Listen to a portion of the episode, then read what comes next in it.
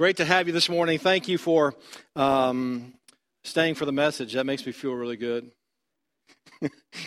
Thank you for staying.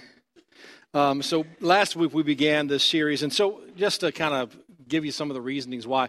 So, over the summer, we kind of give our children workers uh, kind of a the summer off to kind of recoup and and refresh. And so we have family worship, which means uh, children's church is in here, and so are the teens. And so it's a beautiful thing to worship together as a family. It also kind of allows the parents the opportunity to kind of to sync up what is being spoken on Sundays and um, reinforce that during the week.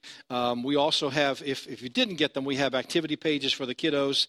Uh, there's plenty of them if you need to, to, to, step out and get some for your kiddos, that's fine, but make sure that you get those when you come in. It's just some good stuff for the kids to play with, and, and it all relates to what the message is all about. But we started this last week, Superheroes of the Bible. It's our family worship series for the summer, six weeks long, and we're in our second week. So last week we talked about Jonathan and his armor bearer. Does anybody remember what his super characteristic was? Trust, yes. So, trust is the characteristic that we learned last week, and Jonathan is an armor bearer defeating the Philistines. This week, we're talking about a gentleman by the name of Elijah. And Elijah is an incredibly larger than life character from the Old Testament.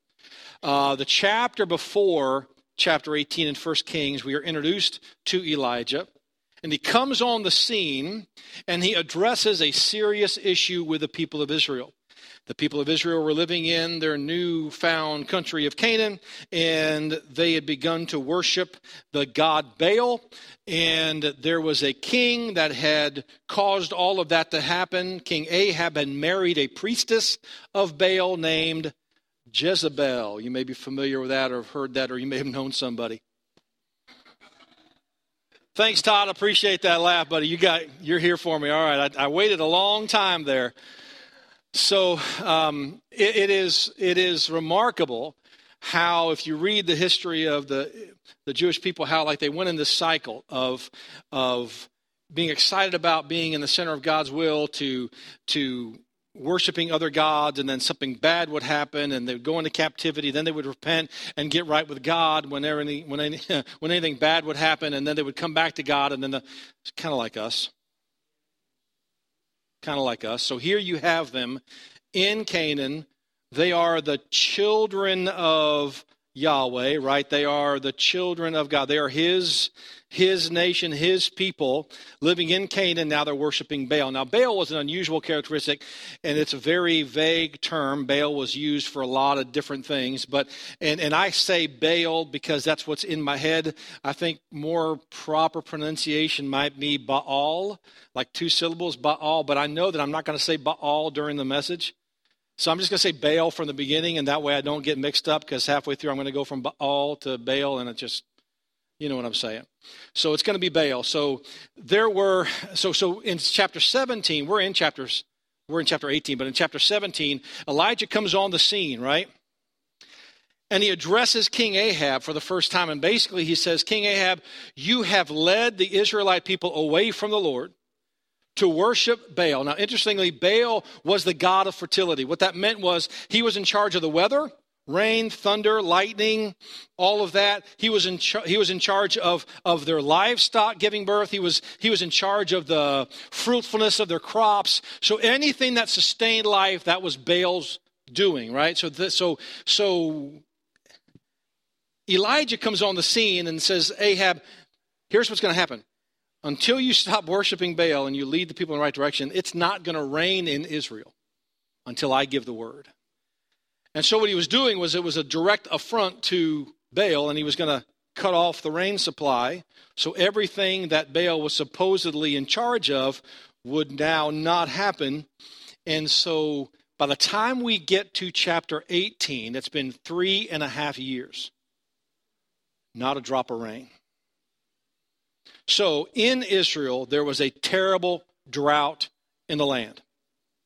And that's kind of where we are right now as we enter into chapter 18.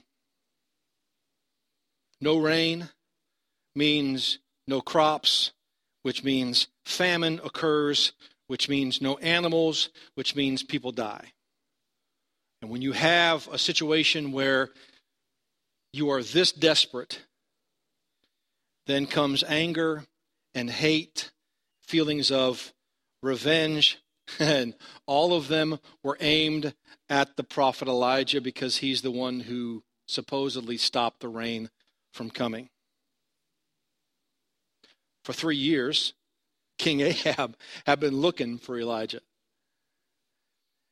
And God comes to Elijah and says, I want you to go to King Ahab. And Elijah's like, You understand what that means, right? I mean, I'm going to go to the guy who has a warrant for my arrest. It's basically a death sentence. But the truth of the matter was that, that Elijah had more confidence in God than he had fear of Ahab. So he goes to Ahab as was commanded by God. He goes and makes a visit. And so so he walks into Ahab's court and here's what Ahab says. "Oh, so here is the troubler of Israel." That was Elijah's nickname. You're the troubler of Israel. And, A, and then he looks at Ahab and says, No, no, no. You're the cause of the trouble. And the idea was, I didn't cause all of this to happen.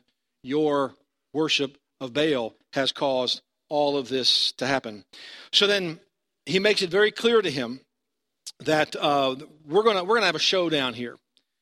So he turns to the people and he has a conversation with the people about choosing God over Baal, and we'll get to that in just a second. But um, he addresses the people and then he addresses the prophets of Baal, and he says, We're going to have a showdown on Mount Carmel. And this is one of the most exciting stories in the Bible. But he said, Here's going to be the showdown, all right? We're going to take 450 prophets of Baal. We're going to get up on top of Mount Carmel. We're going to build two different altars. One altar is going to be for Baal, and one altar is going to be for God or Yahweh. And we're going to put our sacrifices on top of the altar, and we're going to pray to our respective gods. And whichever God sends down fire and consumes the altar, that is the one true God. Now, this was an easy thing for Baal, right? Baal was in charge of the weather. There are, um, there are pictures and, and findings of, of Baal with his arms stretched out like this, and one arm is holding a lightning bolt, right? So he can send down fire from heaven in the form of lightning or whatever. Um, half bull, half man. That's what, that's what he looked like. And so he has incredible control over the weather. So we're going to see who really has control over the weather here. We're going to build two altars, one for your God, one for one for Yahweh, and whichever God answers is the winner. So the prophets of Baal go first, and they pray all morning long. And they are wailing and they are crying out and they're trying to get attention. And right around noontime, Elijah begins to make fun of them.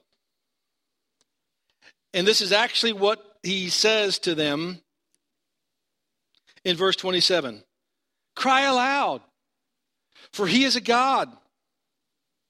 Either he is musing or he is relieving himself.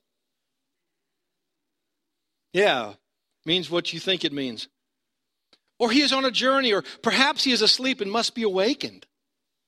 So he's taunting them and teasing them. So then they take it up, they take it up a notch. And they begin to literally cut themselves to where they are bleeding and doing everything they can to get the attention of Baal to send down the fire. But nobody heard them because nobody was there.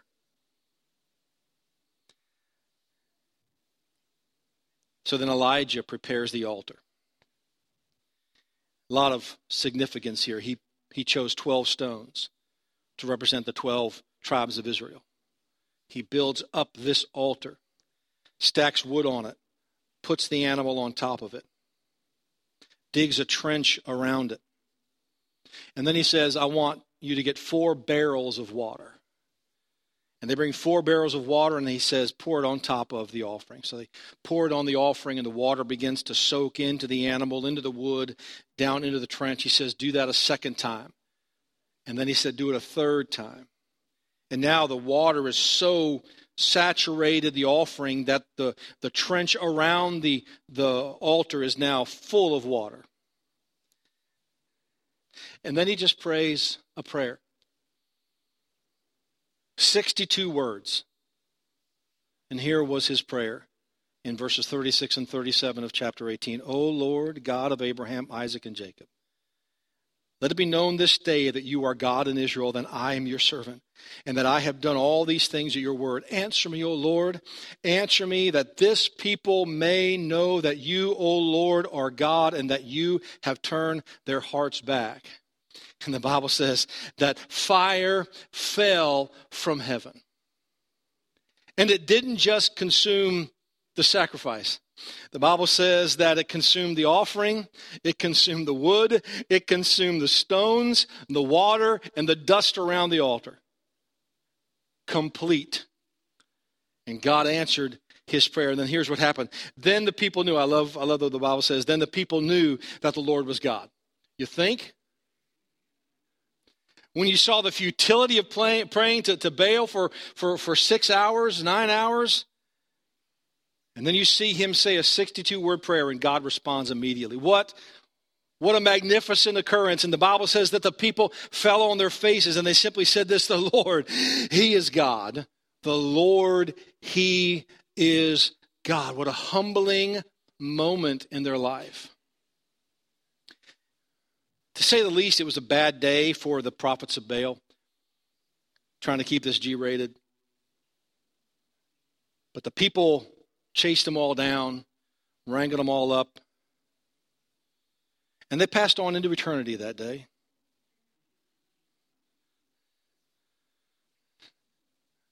Um, they lost their heads. They just. It's a bad day. It's a bad day. But the people of Israel wanted to be sure that these men never try to convince anybody else to worship Baal instead of the Lord. It's an exciting story. I would have loved to have seen it happen in person. I'm so grateful that it's recorded in God's Word. But Elijah's big super characteristic that I see throughout this story is his incredible confidence in God. Now, Elijah is a larger than life character, and this is just the beginning of what we learn about him. And, and he had ups and downs in life just like you and I have. But his incredible confidence in God, and I love this, it's basically confidence in God is being certain that God can and that God will, and acting accordingly. Like I am that, bless you, Margie, but I am that confident in God that I don't only believe that God has the ability, but I believe that God will do it. And then I behave accordingly. Because we tend to have confidence in things, much like the people of Israel. We have confidence in strength and human wisdom and our finances and our job and political leaders. Okay, maybe not so much. People who will let us down, we tend to place our confidence there when we do instead, what we should do instead is have our confidence in those things which are eternal, like the effectiveness of prayer and, and the help that we find in God's Word and the gospel, the good news of Jesus Christ, and good people and a great God. Because here's the truth we tend to be people focused and problem focused, don't we? Like, so here's the thing, right? We come to church on Sunday. Thank you for being here. It's very difficult to have church without people.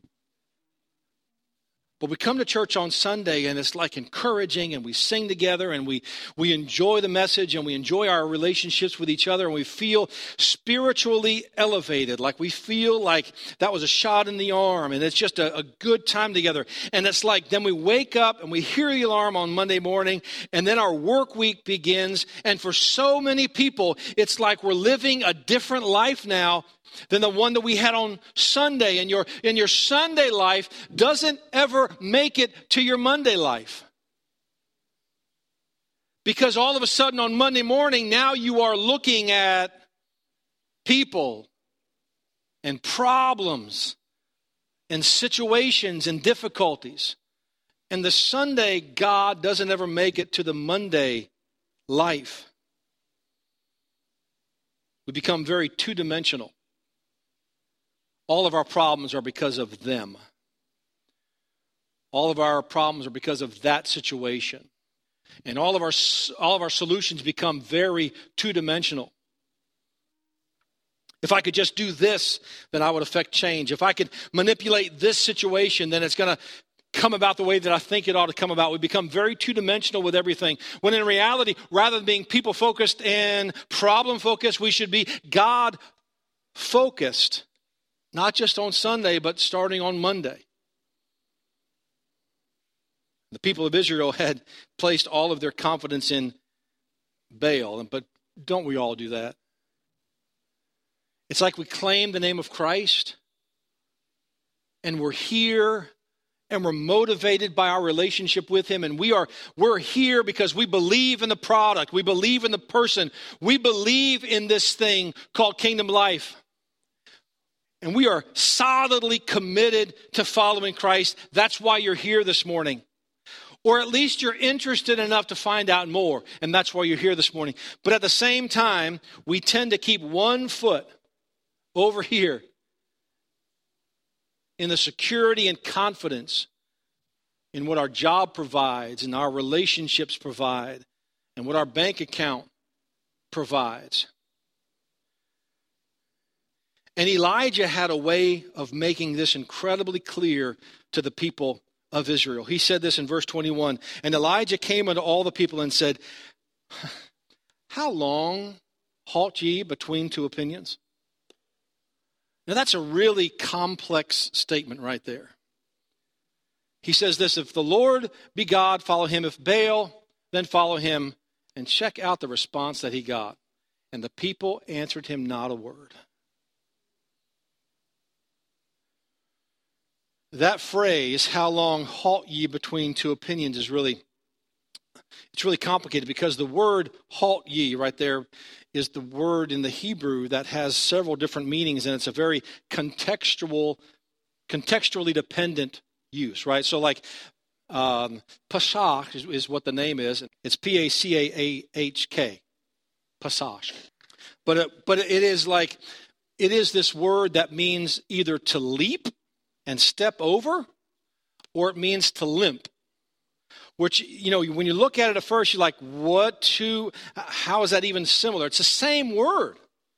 It's actually the same word that he used when he made fun of the baal prophets when they were marching around their altar. He was saying that you're limping around it. So the esv actually translates it this way. It says how long will you go limping between two different opinions and that's what I'm saying. It's like, on the one hand, we are like solidly in with Jesus. We know that we are eternally secure. We began this relationship with Him. We know it's significant. It makes a difference in our life. But on Monday morning, it doesn't really make that much of a difference because now I'm dependent upon my boss and my job and my bank account and my relationships. And we are doing a really good job, so we think, of trying to straddle between the two. And rather than being solid and God focused, we become very people focused and very problem focused. We use a similar expression today, like, like you're trying to, to uh, get the best of both worlds, or straddling the fence, or hedging our bets. You've got both sides. You get your, you know, you grabbed onto both sides. And Elijah tried to make it a very clarifying moment for the people of Israel, and they said not a word. So here's Elijah's message to the people of Israel, and I dare say for us as well. Number one, it's time to lose your limp. It's time to lose your limp.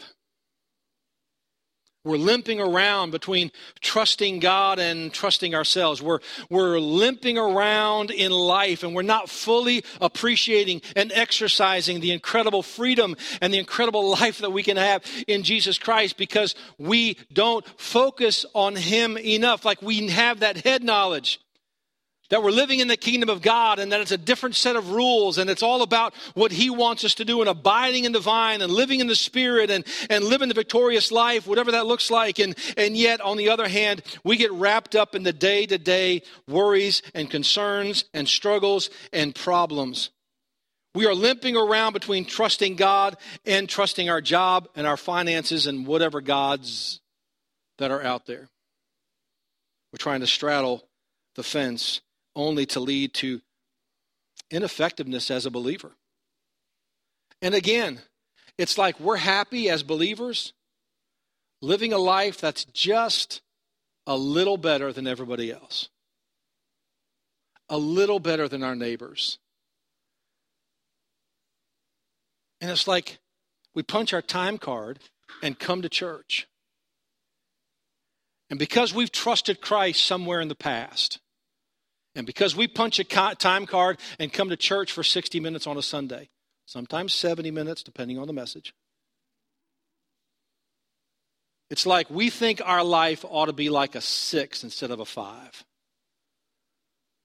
But, folks, we are so missing out on what life can look like in this kingdom of God.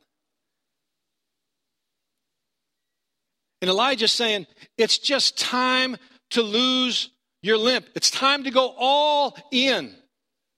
You either fully trust God or you fully trust Baal. And before we're too hard on the people of Israel, we all have a Baal. Now, listen to me.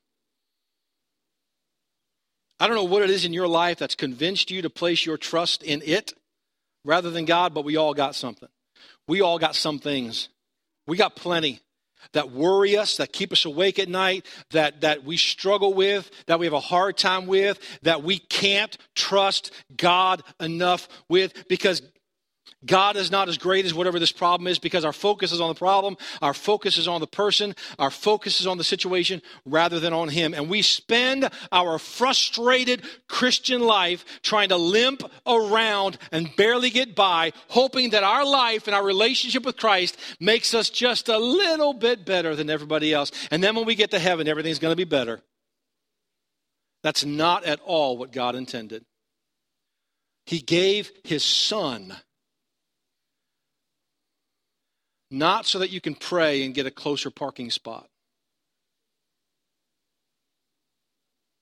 He gave his son to make a significant difference in the life that you live so that you can have significant impact on this world. That's what it's all about. That's all in. So think about this Baal was the god of the land of Canaan.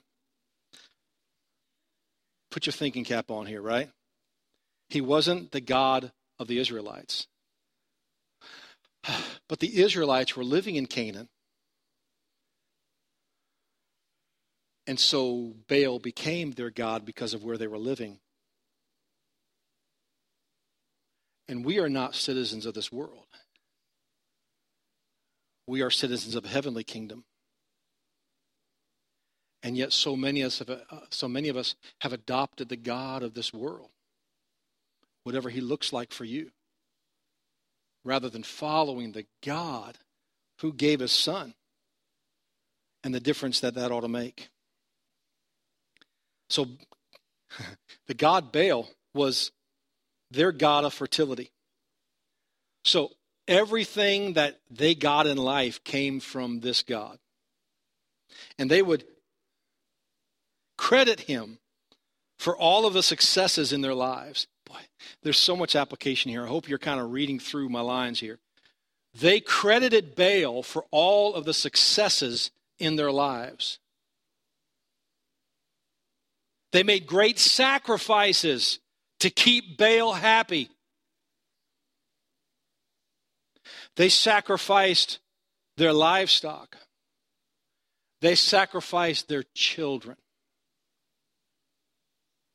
to keep Baal happy so that the good things would continue to happen. So, what areas in our lives are we willing to make sacrifices of our families and of our children's just to keep the cash flow coming? Just to make our life a little bit better than everybody else. So, what we need to do, and this is just what I'm getting here, is I don't know what you're crediting for your prosperity. But God is the true God. He's the one who made it happen. He's the one that that should get credit and that we should have confidence in. So let me give you just a few things that will help increase your spiritual confidence level. So I don't know where you are on the spectrum here. Like if, if you have you exercised enough faith to trust Christ and to begin a relationship with him, and you basically gave him your future, like, I believe that he can take me to heaven. I believe that that this relationship with him will save my soul. So you have made that commitment, you've taken that step, and that's where you are in this journey. And you understand that church is important, so you're here. I'm not sure where you are and what else in your life you need to have that level of confidence in. But what I want to try to do this morning in five minutes is just increase your spiritual confidence level up another notch or two. So here's a couple things. First of all, I think it's important that you know who it is you're placing your confidence in. Because an arbitrary, so to speak, perceived view of whatever or whoever God is is not enough to cut it.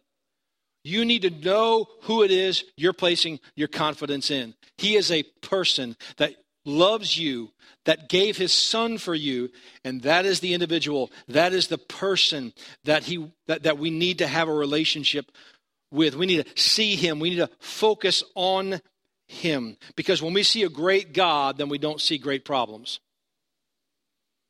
But if we don't see a great God, then everything else is blown out of proportion. Know who it is you're placing your confidence in. And then choose, because it is a choice, choose Him over people and problems and stuff.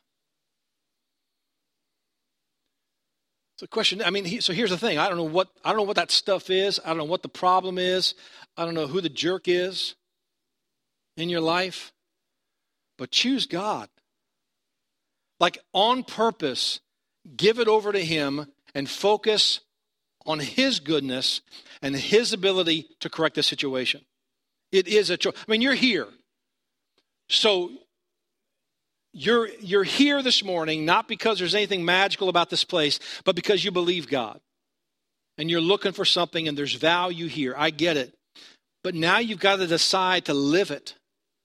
So, taking it from Sunday to Monday, choose Him. It is a mind shift. And then do the next thing that He asks you to do. And this is what I love. It's like on a Sunday morning. I don't know how many people are in here. I'm a pastor, so I'd say there's about 800 people in the room this morning. So it's like Every one of you have a different story to tell. And every one of you are in a different place spiritually. And so, for me to get up here on Sunday morning and to say, this is what it needs to look like for you, and this is the area that you need to trust God, I mean, there are times when I really feel prompted to say, this is an area where I think we need to grow. But for the most part, your area is going to be different than my area. And so, when I say, do the next thing He asked you to do, like every part of that is exactly what I mean to say. Because where he is asking me to grow may not be the same area that he's asking you to grow. But I promise you, there is something in your life that needs to change, that we need to give more over to Him, that we need to, and I know that's very general, but I, I just feel like it's specific to where, whatever you are, wherever you are, and whatever you're doing. So do the very next thing that He asks you to do. It's called exercising your faith, which will then build confidence. I don't know what it is for you. What is that for you? The area that you need to build your confidence in in God because the more successes that you have, the more confident you will be. So Elijah said, How long are you going to go limping around? How long will you just halt between two? Let's take our Sunday faith into Monday. Can we do that? Let's take our Sunday faith into Monday. Let's keep the Sunday God with us on Monday and get to know Him better, make the decision to choose Him over problems and people and stuff, and then do the very next thing that He asks you to do. And here's what's beautiful like, like, I don't know what that next thing is for you, but you already do. like most of you, if your brain cells are functioning.